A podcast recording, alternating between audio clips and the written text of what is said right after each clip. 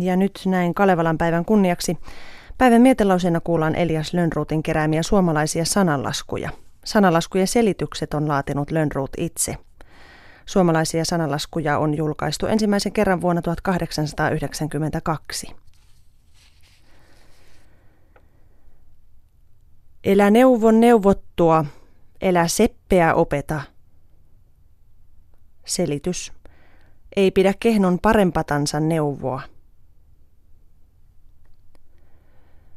Hiljaa härkäkyntää, tasaisen jäljen tekee. Selitys. Hätäileminen, ylen jouduttaminen tahtoo monasti pilata töitä. Ilo on käki metsässä, lapsi pieni lattialla. Selitys. Mainittu kaikkein odotettu kevätvieras on monelle yhtä suloinen kuin itse kevätkin. Lapset riemahtuvat hänen talven mentyä taas ensi kerran kuullessaan ja rientävät muillekin iloansa ilmoittamaan. Tytöt toivottavat häneltä tulevia onnia näinkin häntä puhutellen.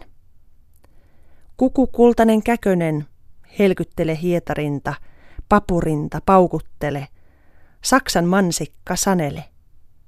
Kukun neittä naitavaksi, tätä neittä naitavaksi, kaunista kosittavaksi.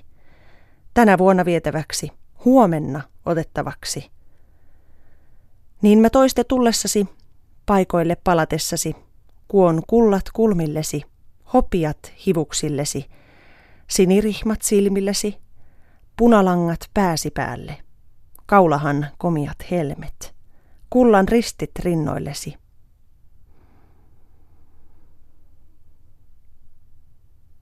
Jos lapsille ja tytöille, niin on samate vanhoillekin ikäkuluille käki suotu vieras, eikä hopulla mikään heitä enemmän huoletuttaisi kuin jos sanottaisi ei enää käkeä kukuttelevan.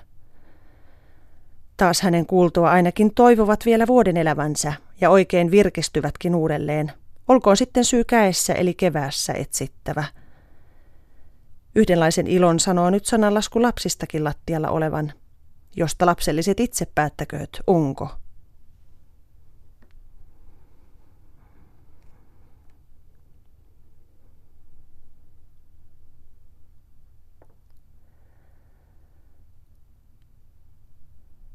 Kalevalan päivän kunniaksi luin päivän mietelauseena Elias Lönnruutin keräämiä suomalaisia sananlaskuja.